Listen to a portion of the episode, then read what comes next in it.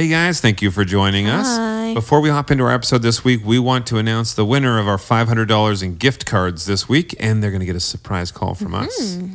We want to do this every single week because this is our way of spreading kindness and trying to encourage people to connect with their community. So be sure to still text me because we're going to be giving away $500 in gift cards every week. My cell number is 310 496 8667. And we got so many messages and nominations last week, and the stories are amazing. You guys are so kind and so awesome.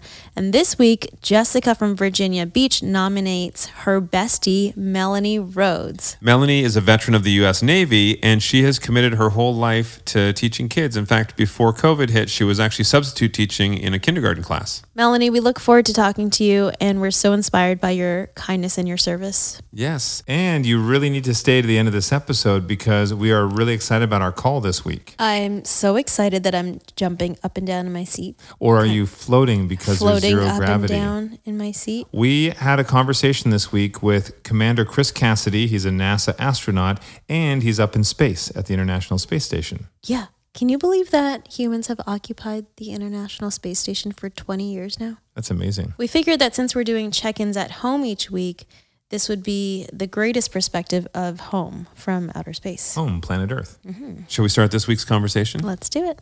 It's pretty great because um, I really like these two that we're talking to this week. I love these two. I remember meeting them one time. Yeah, you know, we see them once in a while. They're kind of weird, but we love them. They're family. Family's always weird. Welcome home, everyone. Welcome home. You're at home with Linda and Drew Scott. This is an exciting week. Do you know what day it is tomorrow? It's my brother's birthday, JD's birthday. He's turning. Am I allowed to say how old he's turning, or is that rude? Forty-four. He's two years older than me, so um, I'm I'm excited because actually I'm not excited because What? we're all in isolation. Oh. No, because we always get together for our family I know. birthdays and, and whatnot, and we can't get together with JD Yeah. and Ellie. We'll FaceTime with them, but It is very bizarre. We hang out with them a lot, and Annalee often stays with us when we're filming, and we haven't seen them in a very long time. And two months. yeah, Yeah. it's it's odd, but but we'll find other creative ways to celebrate. And it's also this has been really great for them because they've been actually able to spend a lot more time together uh, at, home, which is pretty cool. So it's all about family for us. I mean, Linda's family, she has there are five siblings in total. I have there's three of us in in my family, and yeah, we're all very tight. Yeah, and this chat with JD and Annalee. We're trying to combine their names. G- Jan- Janalee. This chat with Janalee was long overdue. Uh, we tried to schedule this like forever, and we just couldn't line up our schedules. Well, it's yeah, either we were away somewhere or they were away somewhere, but now, so now we've had to record it while in isolation. While in and it was still fine. It was which fun. is still great. A lot of fun chatting with them, and also it And- lets me rele- reveal all of JD's secrets. Yeah, and you'll have to check out the video, or I don't know. Did we tell people to watch this video? Because JD surprised us with something at the very end that we cannot unsee. Yeah. Here, let's let's let's song? sing for everybody that song we've been practicing for Oh, JD. Yeah. Remember that, one for his yes, birthday? Definitely. All right. So, Okay. Cake J- on yeah, JD's songs are all like Nine Inch Nails and cake on me. "Cake Me Off." That sounds perverted. Never mind. Yeah, let let's just get to the episode.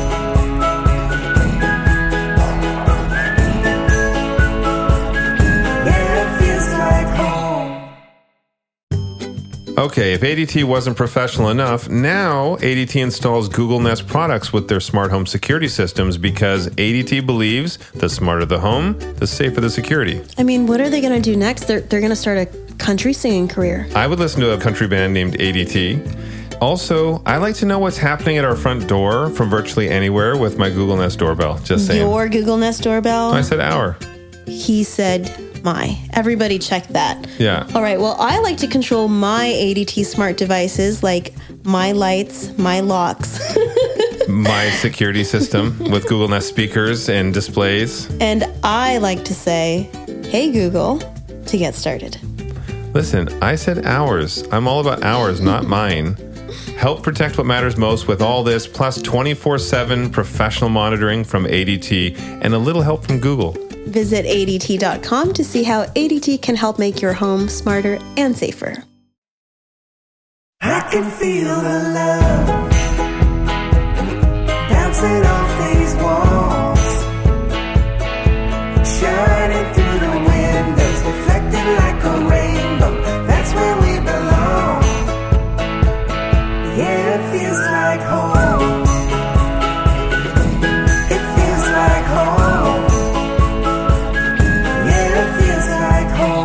so, how have you guys found uh, life is at home? I mean, it's, it, I don't think a lot would have changed for you, right? Because JD, with your insomnia, your schedule is usually late nights. Annalee's sort of up during the day more, and there's this switch back and forth. So, Yeah, it's the dynamic. honestly not much has changed for me. I- I'm working at night, so I've got lots of projects around here I'm still working on, and I've done the same stuff basically. I just don't go out to get things now. yeah i think that's the the biggest thing for us has been um, getting everything delivered. So i don't well neither of us really runs errands anymore. We just have everything delivered that we possibly can. Um, but i actually really like that we're on opposite schedules. It was hard years ago getting used to not sleeping together but it's actually really nice because we both get a ton of alone time. And then we have this nice evening window where we i tell him i tell him good morning. I make dinner, we eat together, we watch a show, and then I clean up, I go to bed, he texts me in. Then when I get up, he's coming to bed, I scratch his back till he falls asleep Yeah. and do it again. Because right, right now it's what like 5:30 p.m. and I've only been up for about an hour, so this is my morning. Oh, yeah, good morning. Oh, Uh, yeah, it, it's so funny. Like we're going to bed in a few hours, and this is your morning. But Yeah. uh, I mean, how long have you guys been together now?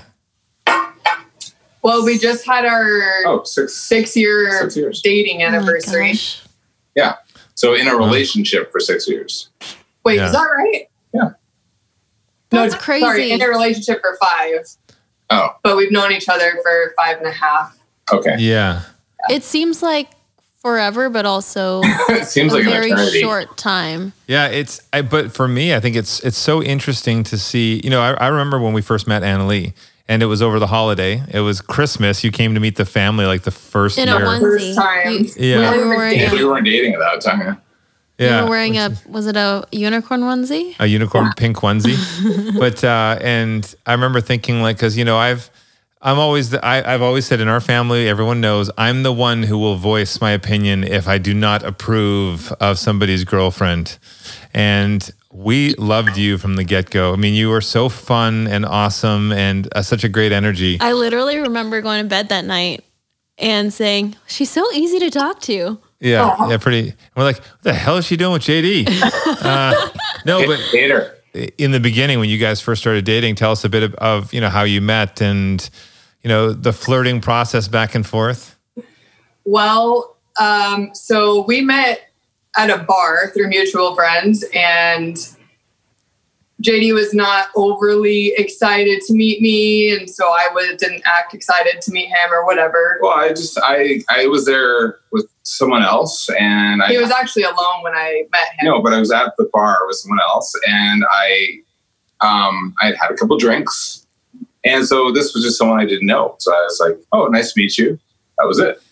Anyway, so a few months later, he replied to a tweet of mine, and I remembered meeting him, so I followed him back, and then Facebook suggested us to be friends, so we started talking there, hung out in person, and then it was our third date. He said something, and I said, "Well, you know, we we had met before. That was why I tweeted you back." And he has I no recollection Didn't of that remember at all. at all. He's just uh, playing hard to get. So Still, five and a remember half it- years later, he's playing hard to get. Do you I- remember it now? Well, you- yes. So now that we know that, I can think back and like, oh yeah, through those mutual friends. But at the time, no idea. I thought legitimately that we met met on Twitter. because he had started following me on Twitter because I was on a magazine cover that he had, and so he he had, he just knew who I was from that. He didn't remember. And I thought I thought it was my witty comment, whatever it was. that Oh. Wait, wait, over. the magazine that you had in the bathroom, like the one you gave. It no, might have been along those lines. so it was a pervy tweet. Uh, was the the first uh, he reached out, but you had actually just genuinely tried to meet him. Well, At yeah, I the bar. remembered who he was, and uh, yeah, so then we hung out a few times and like we just got along really well. And he was actually the first person I'd met in Vegas who had a little bit of depth to him. So I'd met a lot of Just people. a little. I'd met a couple friends, but as far as any sort of romantic interest, he was the first one that I really felt like, okay, like even if we don't end up dating, he's somebody I really would like to keep in my life either Yeah. way.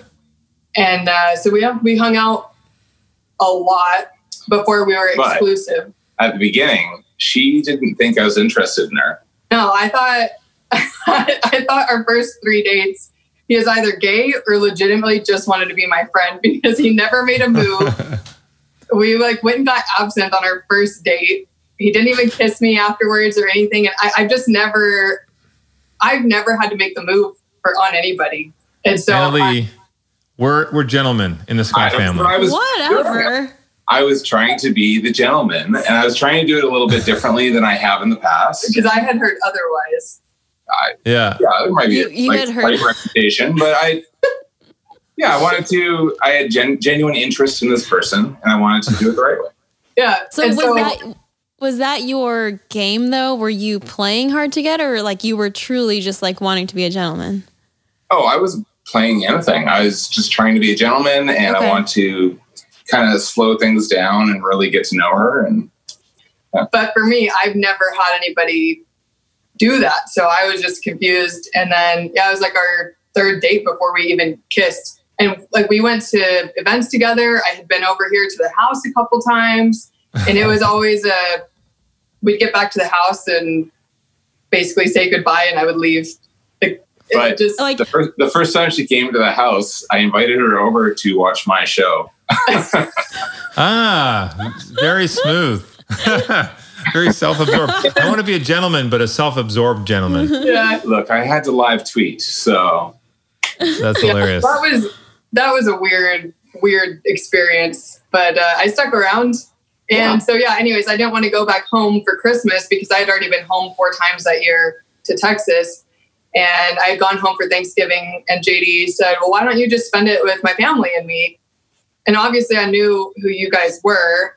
And I, I feel like internally I was just like but I, I mean, I did say too that we have always at Christmas kind of been like the home of lost toys. So if there's Yeah. anyone who doesn't have anywhere to go, they have come Yeah. spent it with us. So Yeah. and my Although- family was the same Yeah. way.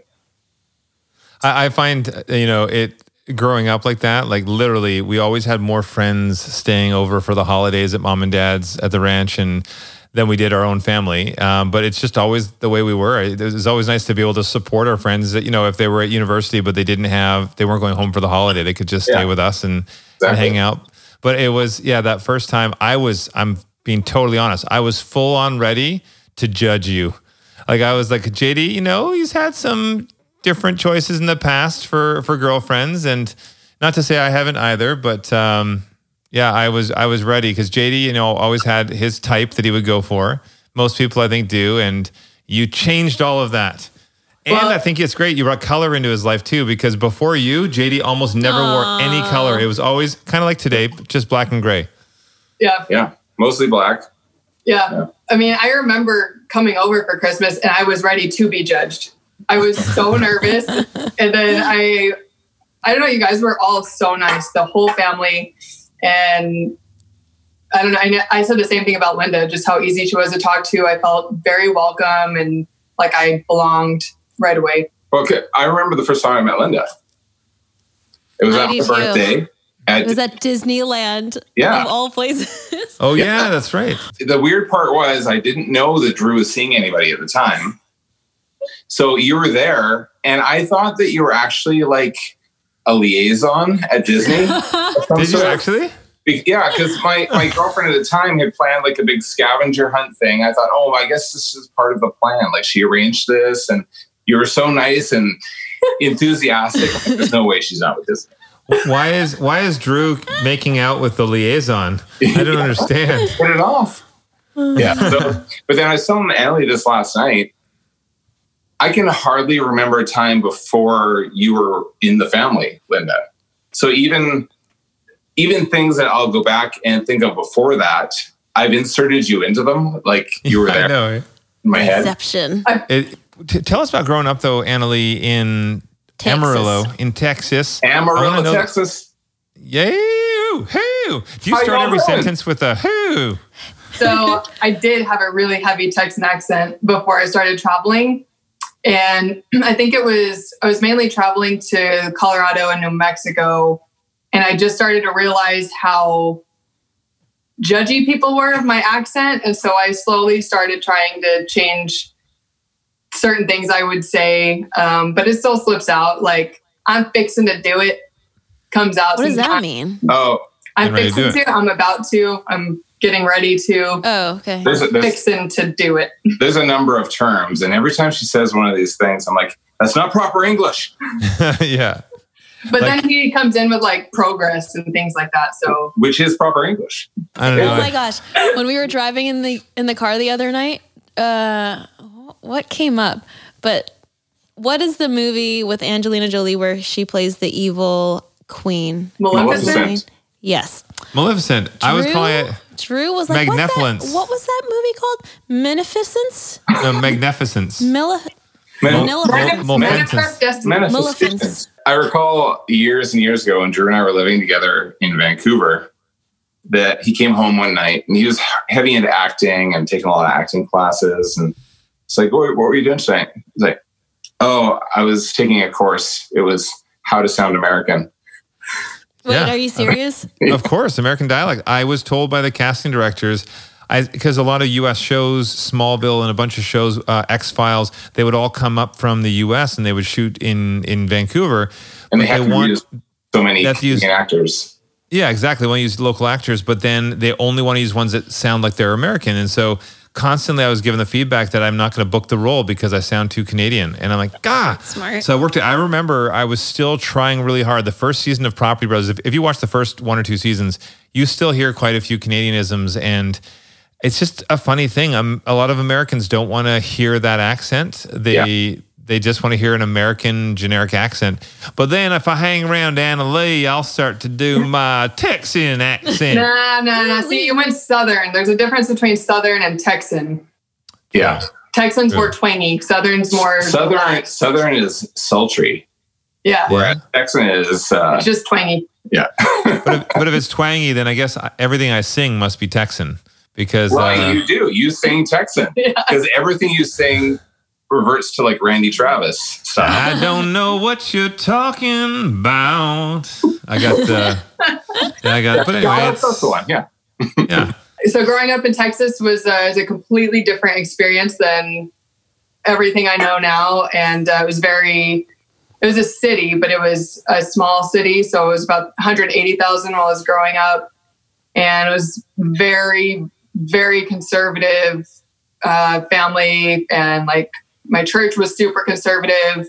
But yeah, so my my life was going to church like four times a week. I would take my Bible to school and that i just i don't know I, I thought i might like grow up and go to bible college and my plan was to just end up getting like a business degree business degree get married have kids and Well, you just went in the opposite direction completely. yeah, and i thought maybe i'll move to like dallas or denver you know so not too far um, but i just i really had no exposure to the outside world because we weren't allowed to watch like non-christian movies or a lot of tv like anything that was bad She hadn't seen almost anything that I ever asked about when we met. Yeah. So, and no popular movies, no TV So no. Simpsons, no Fresh Prince. Because Yeah. her dad was, i could watch family matters but not fresh prince all the time Your dad would let you watch stuff if yeah if my it dad was up to wasn't. But as I Well, also well- had to make a list of mm-hmm. all of like the movies classic movies that everybody knows about that she'd never ever seen. Yeah. So when I was about 24, I remember I was just sitting there complaining to my boyfriend at the time about how everyone in Amarillo was so like, how everyone just talks about getting out of town and they never do. And they're all miserable. And he just looked at me and he said, You are no better than them. You're sitting here talking crap about all of them and you're doing the exact same thing. And I think it was like six months after that, I moved to Vegas. Yeah, you're like, thank, thank you. So Th- what thank you. Yeah, well, y- y- yeah, exactly. You say to him, thank you for this push that I needed. Okay, bye. Breaking up with you. I'm out of here.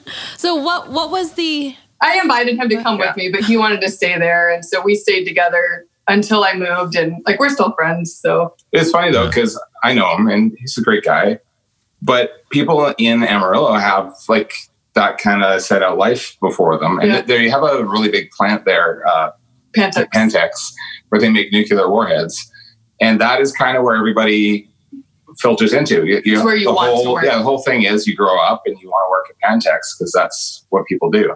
Hmm. Interesting. what Yeah. was the turning point that made you curious about a life outside of what you knew? Like if you didn't have anything to compare it to, what made you question if what you had was what you wanted? So I think it was a combination of things. I think the first was that like I've always dressed really interestingly and my my parents always let me. They never like I had to dress conservative, but I could wear whatever weird things I wanted. And so I think that interest in expressing myself through fashion, it made me want to go to school for um, fashion merchandising or marketing. And and so when I started looking at colleges, like then I kind of started seeing more of like how the fashion industry works, and and so that sparked my interest. But then I also had um, some pretty big traumatic life experiences when I was 16, and I ended up like not going to church anymore at the one we were at. I went to a couple other ones, and even I think just seeing the difference in these other churches and how the lifestyles were different in the same city, but just through a different church made me realize that like I didn't actually know everything. And uh, so I think just those tiny little experiences made me really want to see what else was out there. When you What said happened in- before that tr- travel was such a huge part of Yeah. figuring that out, and it was the same for me when I graduated from high school. I left Canada like maybe two months later and moved to Australia. So as Oh, that was far right as after high get, school. hmm I was still in high school. I Oh, was wow. grade. I was grade ten, just finishing grade ten when you went to Australia, and you were gone for over a year, weren't you? Yeah, over a year. Uh, first time, and I came back for a bit, and then I went back. Um, but I, I didn't really have any. I didn't know anything about Australia other than Crocodile Dundee.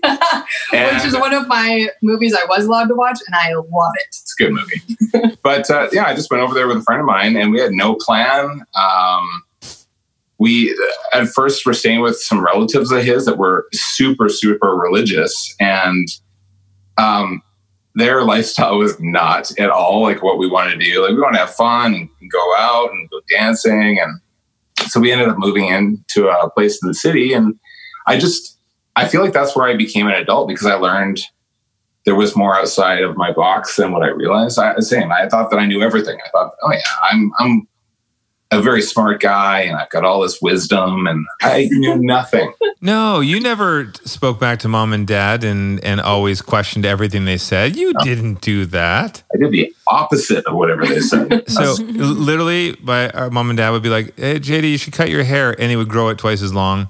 Uh, whatever they said, be home at nine. He would come home the next morning at nine a.m. Uh, yeah, it's But was that just because you wanted to test out your own boundaries, which in turn looks like you're just testing your parents' boundaries? I didn't I didn't like being told what to do. I've always been that way if I think it's unreasonable. So if I feel like someone is saying something that isn't based in logic, then I feel the need to go in the opposite direction to prove my point. I was trying to make a statement about something. So Yeah. while we're on this topic about you needing to prove your point because you think other people weren't based in logic, maybe I can raise my hand and say something. Annalee, whoa, whoa, whoa, whoa. Yeah. Annalee, do you have a question? yeah, Is we're there- having we're having the debacle of my armpit hair. so what? Annalie is woke and uh, suddenly decided that uh, she wasn't going to be suppressed by our society and their standards of the body for a woman and grew out her armpit hair.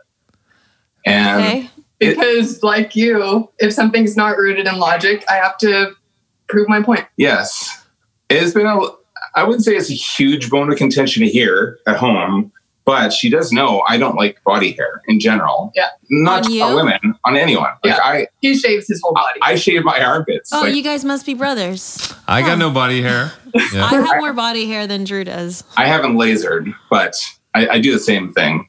So we've been back and forth, and I think that it's definitely okay if you want to be a certain way and you believe in that. But my argument is you've known since day one that I don't like this thing. And now you've chosen to do something that you know that I don't like at all. Yeah.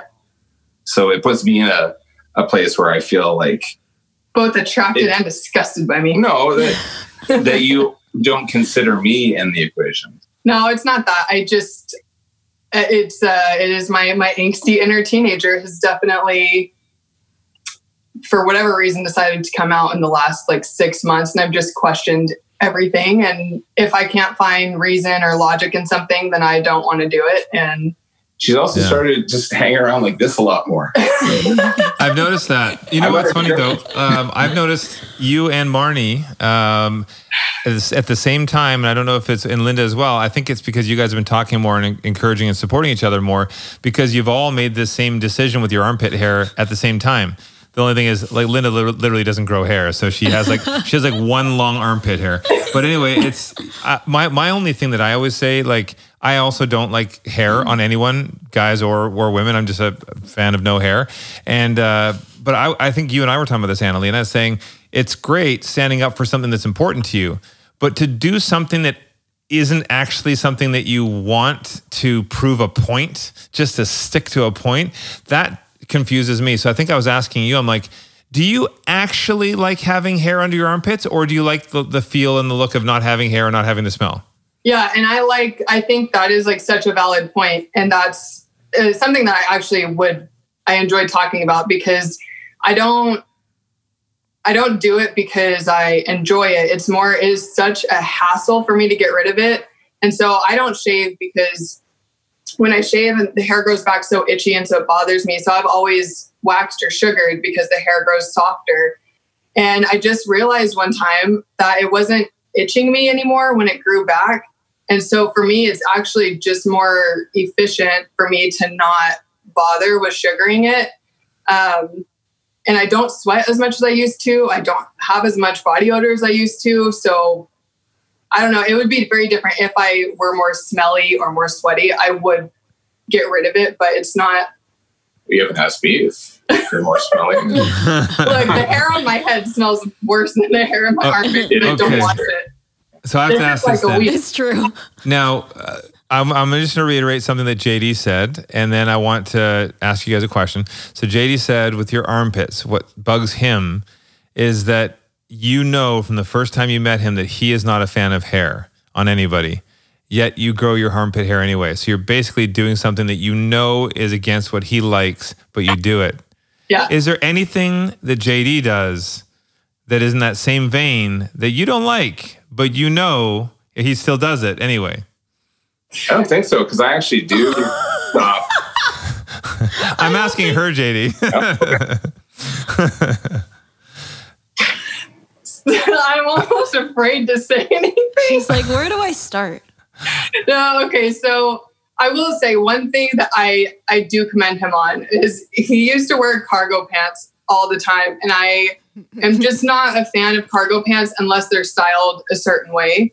And he'll wear like cargo shorts, which my dad has always worn cargo shorts, and so and he already smells like my dad, like sweat and sawdust all the time. So I'm like, I don't need you to be my dad. Like, And look, let me say, I loved cargo pants. That was my favorite. and he does. So it was like two weeks ago. I just found out he got rid of all his cargo pants. And it actually made me really sad because as much as I poke fun and like talk crap about them, I love for people to express themselves in whatever capacity that is. Like it I that's the most attractive thing to me is for someone to express themselves. And so I was actually really sad, but he got rid of them because I don't like them. Yeah. So he definitely I actually specifically brought up that I appreciated him doing that, even though I would never do that for him.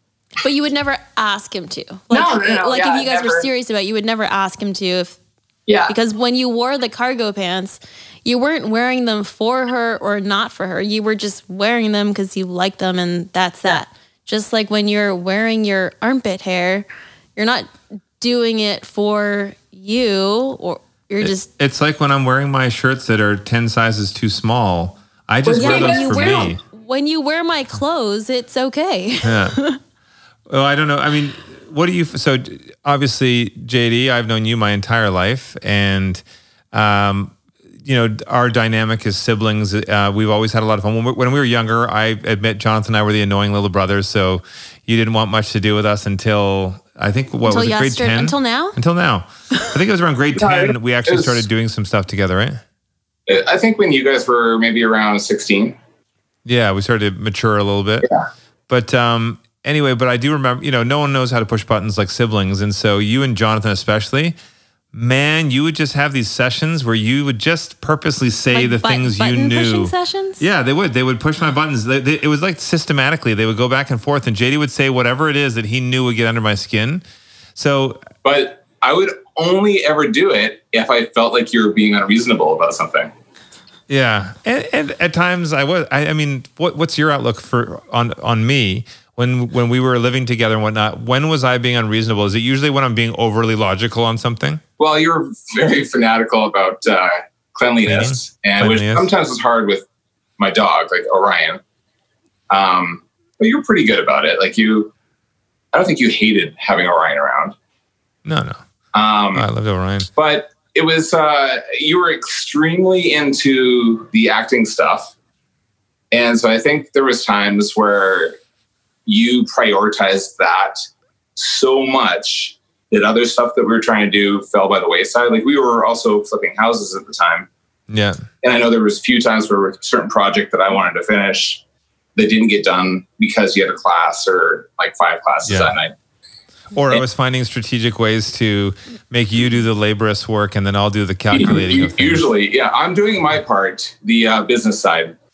Was Um, it like the like when he was going to computer classes? yeah. Back in the day, we made a lot of fun of Drew because he was technologically illiterate. Oh yeah, yeah. He Well, I never had to. You, you and Jonathan were technical. You, you you used Photoshop. You developed websites and, and everything that you guys did. I was like, why do I need to learn to use the computer box? Because I have brothers that do it. But then I remember as, as a like as a mid like my mid to late twenties.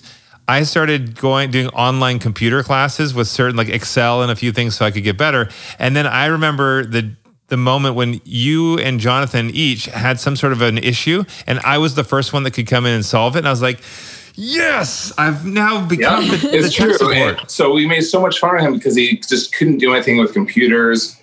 One time you described something as the hypercard. I'm like, that's not. Yeah, And so when we found out that he went to this like adult learning course for like computers, at first I think we made fun of you like like for it. But then I, I thought about it like I'm actually impressed. Like that that shows a lot of initiative to go out to correct something that you didn't know, which is a basic which should be kind of like a basic uh knowledge sort of thing. yeah, Yeah. knowledge base. You learn. That my whole, as you know, my whole philosophy in life is I am a lifelong student, and I will take classes for everything because I don't want to wonder how you do something if I could learn to do it right. And Yeah. uh, I, I did get, I had a lot of friends uh, that would make fun of me over the years for stuff like that, and it Well, doesn't bother me. It's paid off because since being at home, he's Drew has been the tech guy. He's been the camera guy, lights, sound, setting all of this up. But also doing i've been doing guitar lessons. In fact an hour ago i was doing a guitar lesson. Um, e- everything i just love to learn. I think that's the exciting thing for, for me is to always take on something new no matter how old you are or how busy you feel you are. You could always make time for something new. Well, and you showed too that you have the the capability. Like we made fun of you because you didn't have it in you at one point, but you did have it in you. You just hadn't pursued it at that point. owned it so what's something that I mean you guys keep busy jd you're always renovating and working on on houses because you're good at it and it's a passion for you but for both of you guys what's something else if you weren't doing what you do now Annalee modeling and makeup and and whatnot and jd with with building what would you do as your next like whether it's taking lessons or your next passion project? You want to go first? Yeah, I mean, I think I've been really interested in mental health for a long time.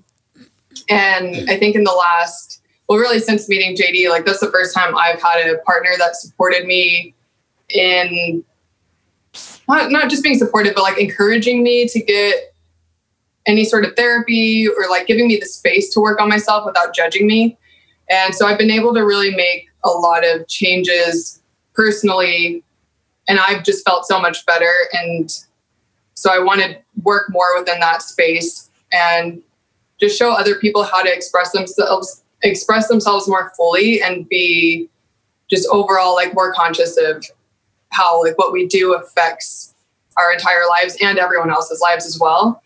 Okay, and, and when you're when you're saying so, you mean yourself, like continue more therapy, learn more about um, you know uh, mental um, illness and anything you can, and then sharing that via actually working with people or taking more education or interaction with your fans through social media. Yeah, yeah, mainly through social media for now. But um, I am. I did look into doing like a mental health course that it's it's only for um, crisis, so you can help people if they're like immediately in crisis. You can help direct them where to go.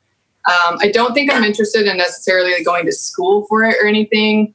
Um, but yeah, I would like to. I think I'm pretty good at helping people kind of realize like what is important and and that things do pass and things do get better um, as long as you give yourself the space to work through it. And so I think I want to just continue down that road through social media and then wherever that leads. And having a safe environment for people to kind of meet up and Yeah, that's discuss things. yeah, that's yeah. it. A safe and, I, and I think even if you don't have the formal or professional training, and of course, always go to the experts as well, but to have an ally um, like yourself and to have someone who is vulnerable and willing to talk, you never claim to have all the answers, but just to have someone share the process of it, Yeah. it makes people feel not alone and, and safer to to share their experience with you Well, exactly. and that's so valuable because you you can't eh, you know i've i've said before like I, I hate social media but the great thing about it is that you can connect with people on such an intimate level that you that a lot of people might not have in their relationships at home like you guys like not everyone is as lucky to be able to have that open conversation yeah. Yeah, and sometimes that's all people need, I think, is to have a conversation. They just need to be able to talk for a bit. And if mm-hmm. they don't have that in their life, maybe this is a sort of environment where they could find that. It's Yeah. other like minded people who want to just have a discussion.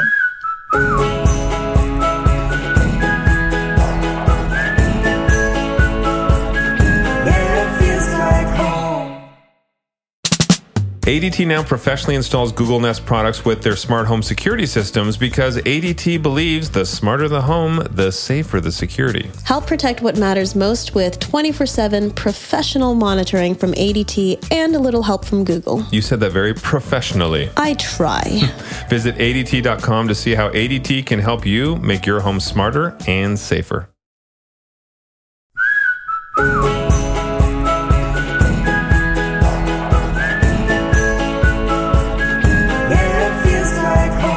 In a relationship like how did you guys get to a point where you could talk about it because it's not as easy as just coming out and saying it you know and and when you do talk about it how do you like what language do you use so that you're not accusing the other person or like making them feel guilty for feeling a certain way Well, Yeah, because JD, you never growing up, you never you never wanted to talk about your feelings or emotions. You always kind of bottled up and kept it to yourself, right?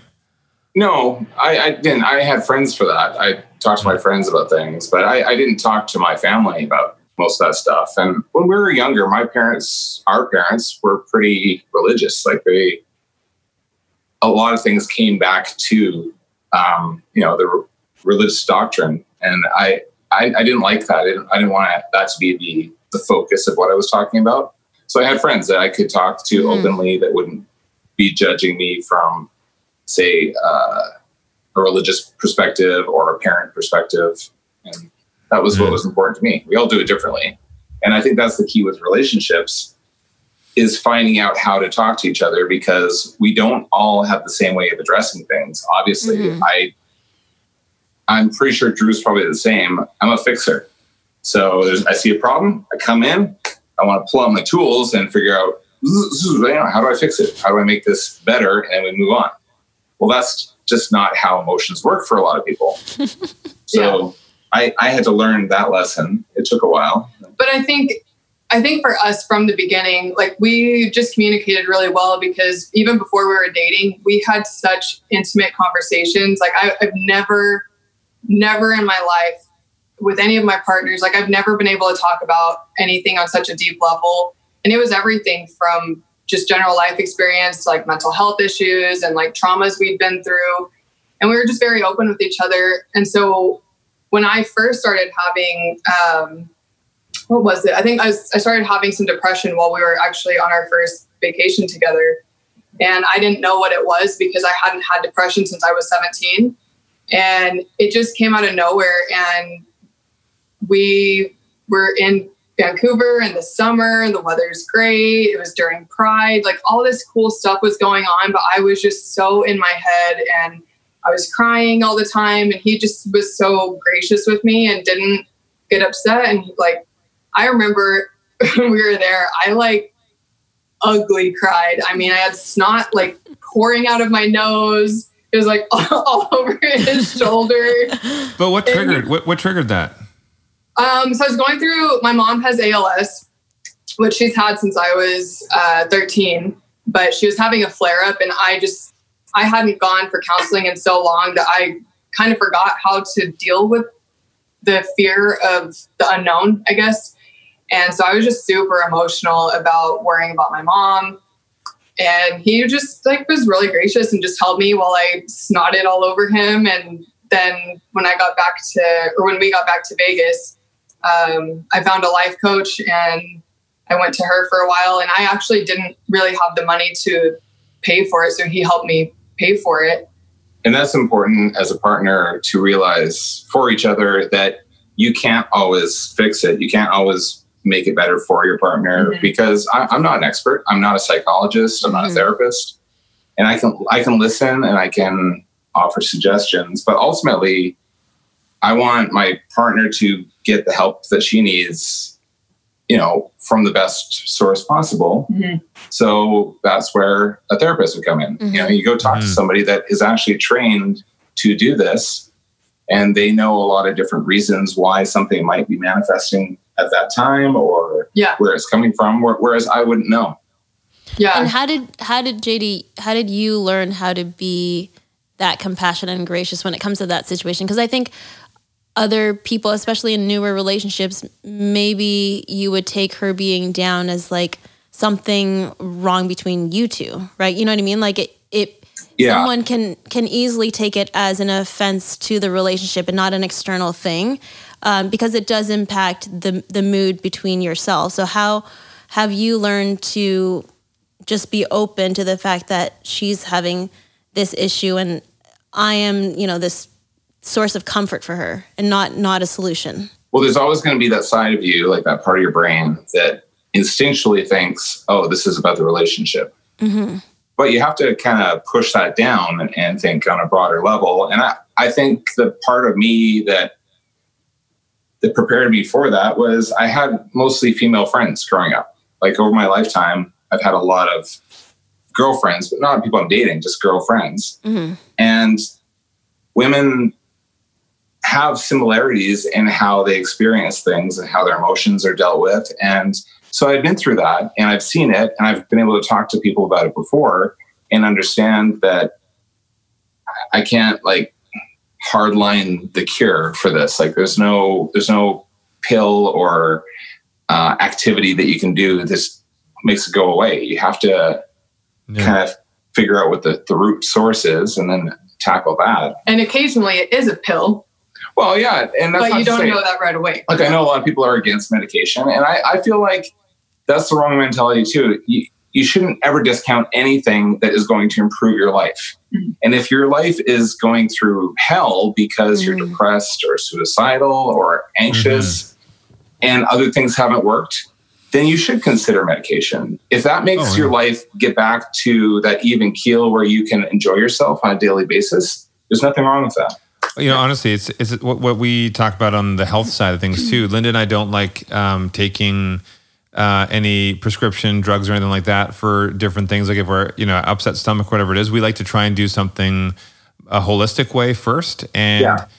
if that doesn't work, or if there's something like when we came back from uh, our honeymoon, I ended up having a, a stomach bacteria infection. Well, then I ended up having to take an antibiotic. But And I think that goes to show the the lack of understanding, you know, of mental health because if you had a physical like obvious ailment or like E. coli, like we would take something for it to get rid of mm-hmm. it. But when you look at mental wellness, you don't see it. So it's like, oh, like why would I take medication for it? I mean, I don't know anything about that medication, but like we don't treat it the same way as you do an injury. no. Right. Yeah. I But think again, it, too, I, a person just has to look at what does and doesn't work for them. And Yeah. if you've spent years trying one method and you're still having issues, then it's time to look at other ways to deal with it because there's mm-hmm. a lot of options out there. There is holistic, there's medication, there's therapy, there's all sorts of things to try. There's even, you know, a lot of physical things like physical activity is is good for your mental health. Like it helps mm-hmm. get past certain things. I know you are always in a much better mental state if you're regularly working out. Oh yeah. Mm-hmm. Mm-hmm. So And so, JD, with your over the last two years, year and a half, two years, you had some major health concerns and, and health issues that you've been working through.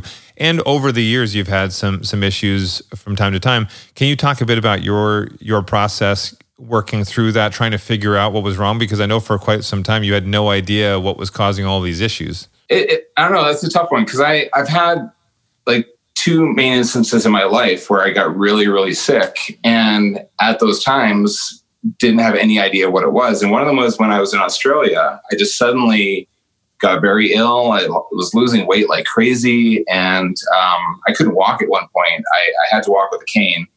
Um, and when I got back, nobody seemed to know what it was, and it took a long time of testing and all, all that to figure out that, that that issue was actually a couple fairly simple problems, but the two problems together had compounded into all these awful symptoms, and uh, it really was a fairly easy fix. And what was it again? when uh, when I, when I actually got treated for it, I I think it was three days later. I felt brand new, and I put back on.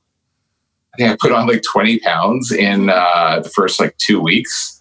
Li- So later on, JD, then you had a completely different set of issues that started kicking in. Yeah, so this was about two years ago, and it started out with um, with sensitivity to heat because we live in Las Vegas, where it is very hot in the summertime, and that's never really been an issue for me. I, I kind of like the heat, but I was getting less and less tolerant to it.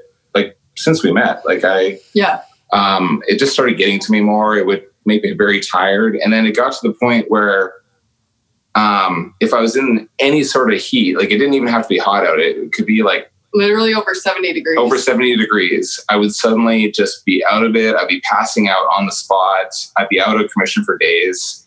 And it felt like my skin was burning. So that was like the weirdest feeling is it just felt like my skin was on fire, like all over my body. and then your head would get Yeah, and then- and pressure. my my head would get tingly, and then it felt like uh, pressure from the inside, like uh, like it was pushing out. Mm. I was going to specialist after specialist. I saw four neurologists, um, but it was a uh, was a doctor that does the oh autoimmune disorder doctor, um, rheumatologist. rheumatologist and just wasn't really finding anything definitive. Like it was the odd one would have some ideas, but nothing that said, "Oh yeah, this is it." And um, it, it wasn't even like there was actually only one doctor that had a, a real few suggestions. All the rest of them were very like, oh, it could be MS, it could be lupus, it could be this, it could be that. It was like this. Yeah. There was only one doctor that actually kind of And- narrowed And, it down. and, and I, I also don't like it if they're like that, and they just if they're like that, and then they just push medication on you. Then Well, you're not, they, they couldn't even suggest medication because it was so broad of what it could mm. be they, that they were usually just pushing me on to the next specialist. yeah, like they mm. didn't even want to tackle it. But the problem mm. was, I find, and this is our health system, is they quite often like pre-diagnose you. So before they know for sure, they tell you, oh, you have MS, Mhm. or oh. Uh, so the one for us was they told me that I had had a brain aneurysm, Oh, and yeah. then when I got right. scanned, a deeper scan, they told me I had had two brain aneurysms um, during that time, which is very serious stuff. Like that is life ending. It can kill you. Yeah. And I, I was like, oh, well, this, I don't know what to do about that. And so they sent me to the expert. And after all that, uh, still had no answers. And then ended up going to see the doctor who was on another episode of Forever Home Forever home. Yeah. which was complete kismet. Like I, I, I hadn't met him, but I suddenly heard about him. Like, oh, his name's Scott, Doctor Scott. Well, I think I told I think I told you about him uh, or Dee, maybe- Dee told me while we were on Yeah. set because she was going to go to him. right right. Like, huh? I was just about to start looking for a natural, um, like a naturopath, Mhm. and she was like, "Well, he does natural and," um, Western medicine. and I was like, "Oh, okay." And he does what's called functional medicine. So it's basically a medicine that looks at the the whole body and tries to treat from whatever perspective they think is best, which could be holistic or it could be medicine. So it's not like they discount either. Mhm. And um, so he had came, he brought me in, and you came with me, Mhm.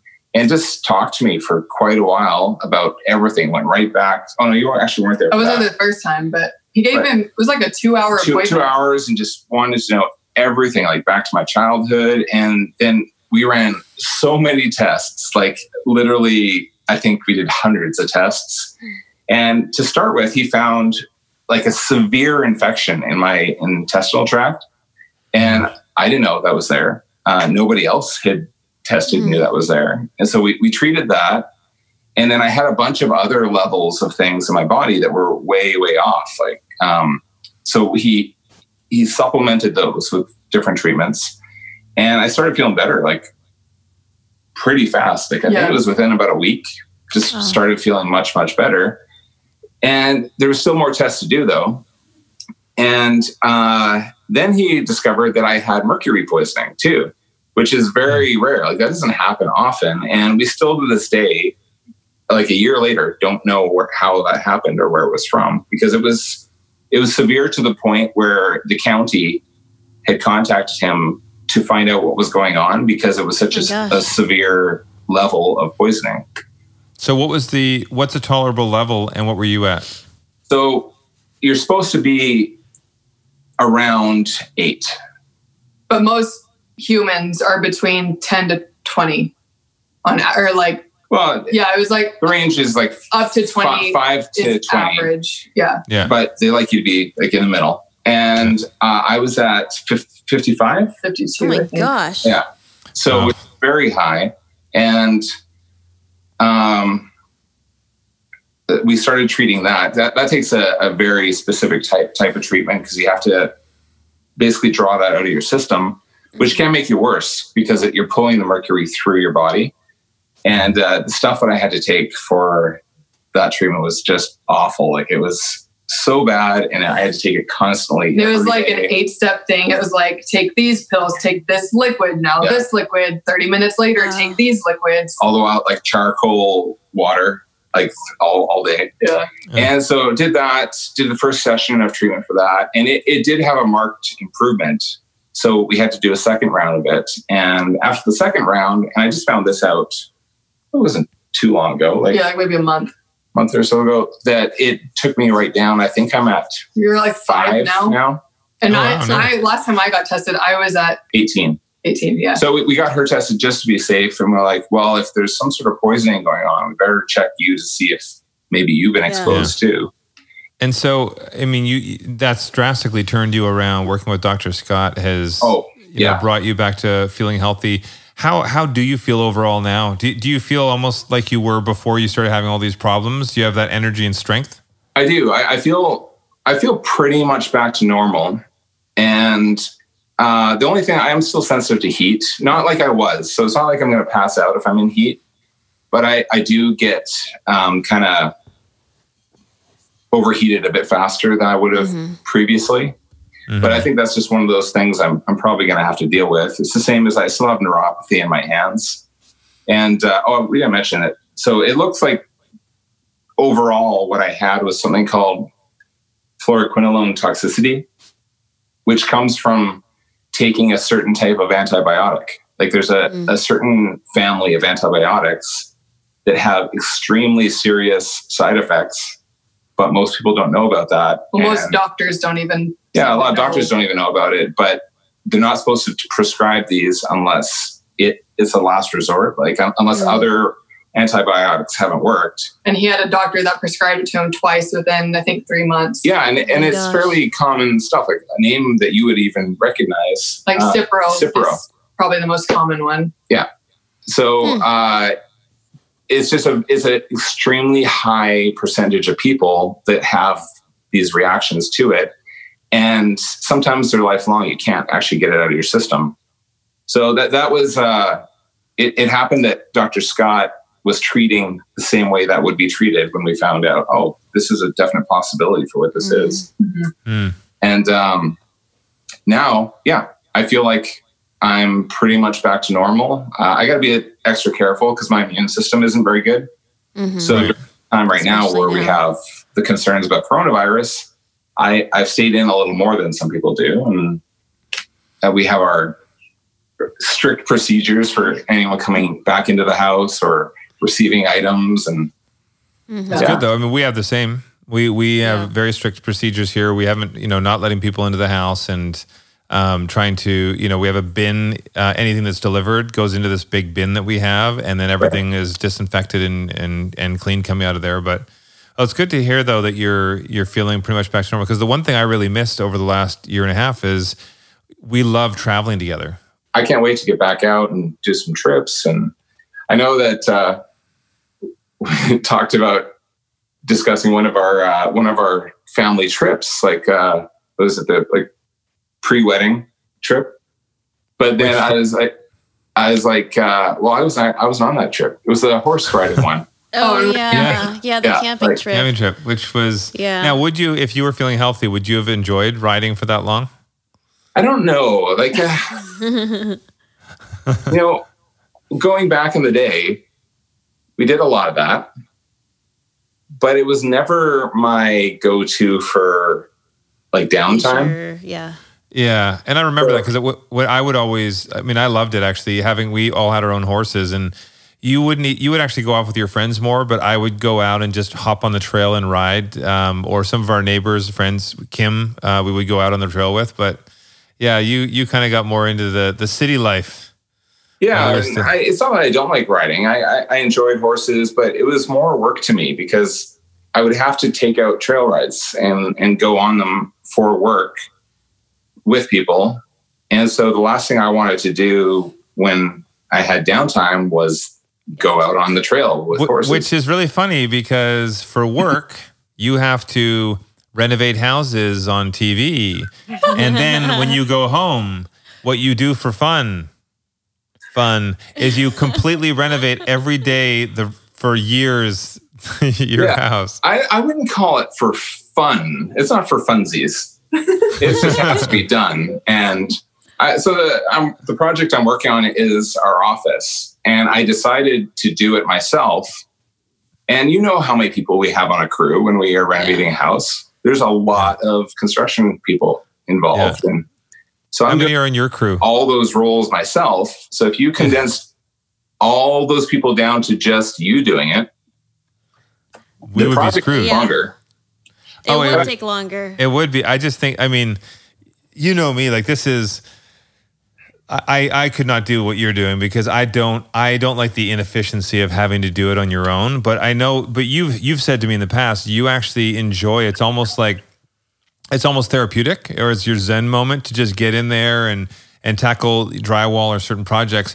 That would be my anti zen moment. That would that would put my anxiety through the roof. Um, getting the efficiency of other people who are better at it than me, that are faster than me, to come in, the true trades that that do this day in and day out. That's peace of mind for me. But again, everybody's different. I mean, Well, you, I, I agree with you on that. I, I- think that there is peace of mind to having someone come in and, and get it all done to complete your vision. But what not everyone gets is I used our office renovation as my point of sanity when I was very, very sick. Yeah. So I felt like I was on the verge of dying. I didn't have a lot of time left. But the one thing that kept me distracted was that I could I could keep working on my our office and I could take a break whenever I needed to. So if I if I started to feel over overheated, I could mm-hmm. just lay down for a bit and then I could get back to it later on and, and work for 15, 20 minutes. So having started it that way, I have this point of pride in that this is Yeah. a project that got me through a very, very difficult time. And I want to see it to completion. I want I want this to be my my baby. Yeah. Yeah. This is what I actually have. Uh, because JD, you've always loved innovation in the home space for tools, and you've always had every tool known to man. So, of what you've seen for innovation with uh, construction um, and design, what would you say is your favorite gadget? Uh, like as The far as inspector. tools go or items for using in the home. Uh, just item items for when you're doing construction, actually, Oh, and okay. item in a home, because I know you're all about the, The tech. and- automatic toilet. Yeah. Or the uh, I mean, that's nice personally, but um, for during the construction, uh, the la- laser tape measure. Um, I was sent one by tape company, and so they sent me a box of basically every product that they have. And I had just been using all the regular tape measures as I have for most of my life. And then I decided just out of the blue to open up the electric um, laser level. I'd never used one before. And my goodness, this was like life changing. Gives you completely accurate uh, measurements wall to wall. There's no stretching anything out. You just set it down and tap a button, and suddenly you have your, your There you measurement. And I was like, why have I not used this for the last 20 years? you just go Yeah. around measuring everything for the fun of it. You know what I actually love is notes just, and measuring. Yeah. you know you're when you're putting down your subfloor, just your your upright, and it's not a brand new tool; it's been around for a while. But your upright um, extensions for your drill, just to, to you pop in Yeah. your screws, just standing upright. I love that because my back hurts every time we try to do it. I'm crawling around, and my knees are hurting, crawling around trying to screw in all the screws on the Yeah. subfloor. So And those are those same devices or a very similar one can be used for up in the rafters as well. And that helps too, is you're you're just standing where you are and reaching up a little bit, whereas before you had to get up into the rafters. of all the renovations we've done over the years, so we've been renovating since the early to mid 90s. There have been some dumb things that we've done, and there have been some some things that we before we knew, before Jonathan went to school for construction design, we learned along the way. What's the dumbest thing that you think you've ever done in construction? Okay, there's there's two actually. I'll just say them very briefly. One wasn't me. One was I think it was you and Jonathan actually. Uh, one one of you had put up a very small support, and it was at that house that I opted out of. Um, that the guy had built it from the scraps. Oh yeah, And so they'd supported the the frame on the, the lower level with like a two by four. And at one point, someone pulled it out, and the entire upper floor started um, coming What? down visually at that time. So I, I can't remember who did it, and so they had to race to get more supports and, and like two by fours back into place. Oh my Uh, and it also required jacking up the floor to where it was and originally. keep in mind that house was almost entirely built by cinder block, and, And so that's a heck of a lot of weight. Yeah, yeah. yeah. The guy and, and signs. He also and did- signs. Any old signs he could find in the neighborhood, he turned that into walls. So Yeah. that was Oh, yeah, this one. um, then the other one was, and this wasn't a solitary time. We did this a few times, but one that I remember is we were working on the panel for uh, renovation. Let me just say, this was you and Jonathan. I was This never a part yeah, of this. Yeah, this was Jonathan and I. And Drew never wanted to do electrical because he didn't know much about it. We didn't know much about it either at that time. And Oh, so no. Jonathan and I, and I think we did like rock, paper, scissors to decide who would do the actual work. And he lost. So he was the one at the panel. And because we knew it was so dangerous, we wanted to be able to get someone out if they were electrocuted. So I stood about five feet away. Well, well, let's clarify first of all. Hold on a second. If you're doing electrical, if you get an electric current coming through you, It's not like you're just like spark, ooh, like this. When it hits you, you you seize up. So you Yeah. basically Jonathan would be seizing and grabbing. Yeah. and it, that's it gets worse because you just are frying. So uh, we want to be able to get the person off of the line, and so I would stand about five feet away with a two by four cocked up to hit the person if we saw that they suddenly were electrocuted. Because wood, is an insulator; it wouldn't travel down the wood and knock knock them off, which is I, I in remember no way good Oh, or God. acceptable and not we do not ex- no we do not recommend this and this, so this was back when we were professionals. yeah this is when we were teenagers like way back in the beginning Yeah. and i i remember saying to you guys i'm like are you idiots you're hitting each other with a two by four and that's your safety for changing electrical can we pull a few dollars together to bring an electrician in here and you're like we got this we got this. So did you have to hit him? Not that time, no. No, I remember. I'm going to say one though. Do you remember um, you and I? This is just you and I flipping this house down in Maple Ridge where we were born or where we where we grew up, and uh, it was the house. It was you, me, and Orion in the house. And we were renovating as we went, and we had already done the new kitchen, but it was very basic. So it was laminate countertops uh, in there, and we had some uh, tile flooring in the kitchen. But we were working on the panel as well, which was in the laundry room, and so the actual cover in the panel was off, so you could see all of the um, the wiring but we were doing laundry at the same time. So there was a fresh basket of dried laundry towels, I think it was, um, on a laundry basket just under the panel. Well, something sparked in the panel while you and I were in a different area of the house. And all of a sudden, I'm like, what's that smell? I smell burning. And we look over, and the entire laundry basket had it had sparked onto this really super dry laundry, and Yeah. it just went up in flames.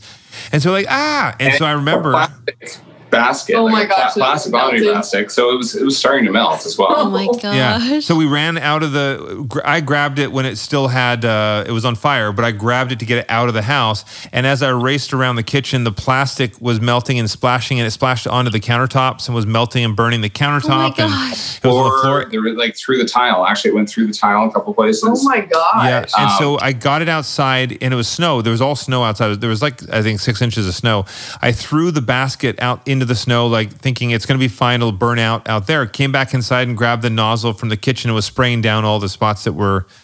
Oh, I Uh, think the aforementioned. So what was in the basket was a, a comforter, like a blanket. Oh Right. So on the bed. Yeah. And so now we'll get to the entertaining but dumb side of the story. Uh, JD's dog Orion, who was the the most adorable dog, not the smartest dog. Um, he, while we were putting out all the fire inside the house, we turn around and look outside, and all we see it was like it was like in a movie. All we saw was this long bit of a hall area, and then you see the outside where the basket is burning, and it was a blanket. The blanket had like kind of spread out a little bit when he threw it down, so it was laying out on the snow. Orion's sitting in the middle of the blanket while it's on fire, just with a little yeah. smile on his face. Thanks, guys.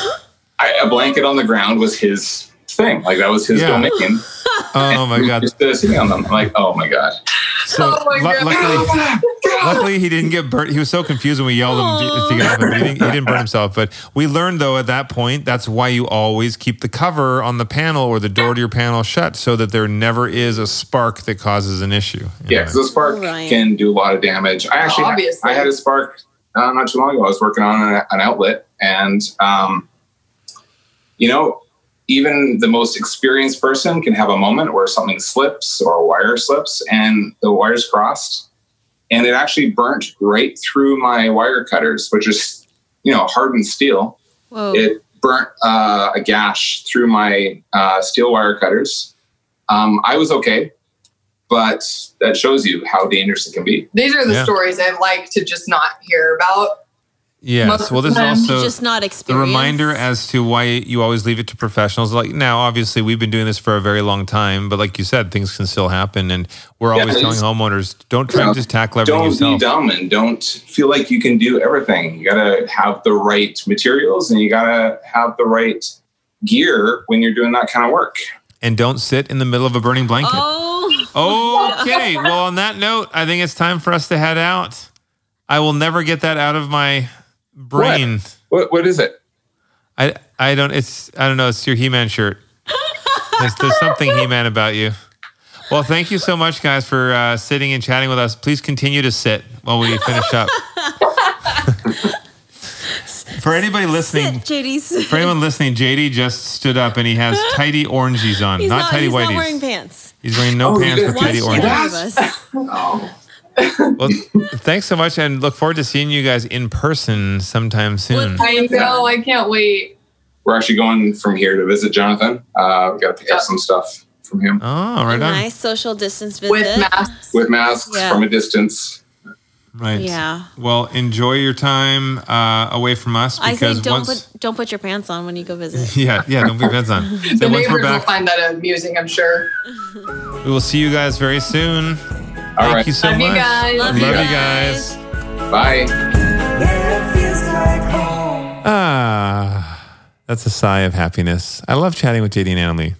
It was almost like we were in the same room together. Yeah, but if we were in the same room together, he would have hopefully had his pants on. Uh, well, definitely would have had the pants on. I would have Well, kicked him don't out. I, I also don't like wearing pants or clothes in the house. So When people are around, I will put my pants on. But aside from that, Linda gets to see the birthday suit. your birthday suit. Maybe I'm wearing it right now. Now, now, now. So I, I do find it fascinating how as soon as we met Annalee, I mean, you were saying this, that she felt like a sister. She felt like, you know, you knew her for years and years. It wasn't like you just met her for the first time. Yeah, it was, and and we're not. We're, I'm honestly not just saying that. And Drew, I think you have the same memory. We went to bed during that holiday thinking like, man, she's awesome. I remember thinking like, JD, score, don't let her go because if you guys split up, we're staying with her uh, in the family, not you.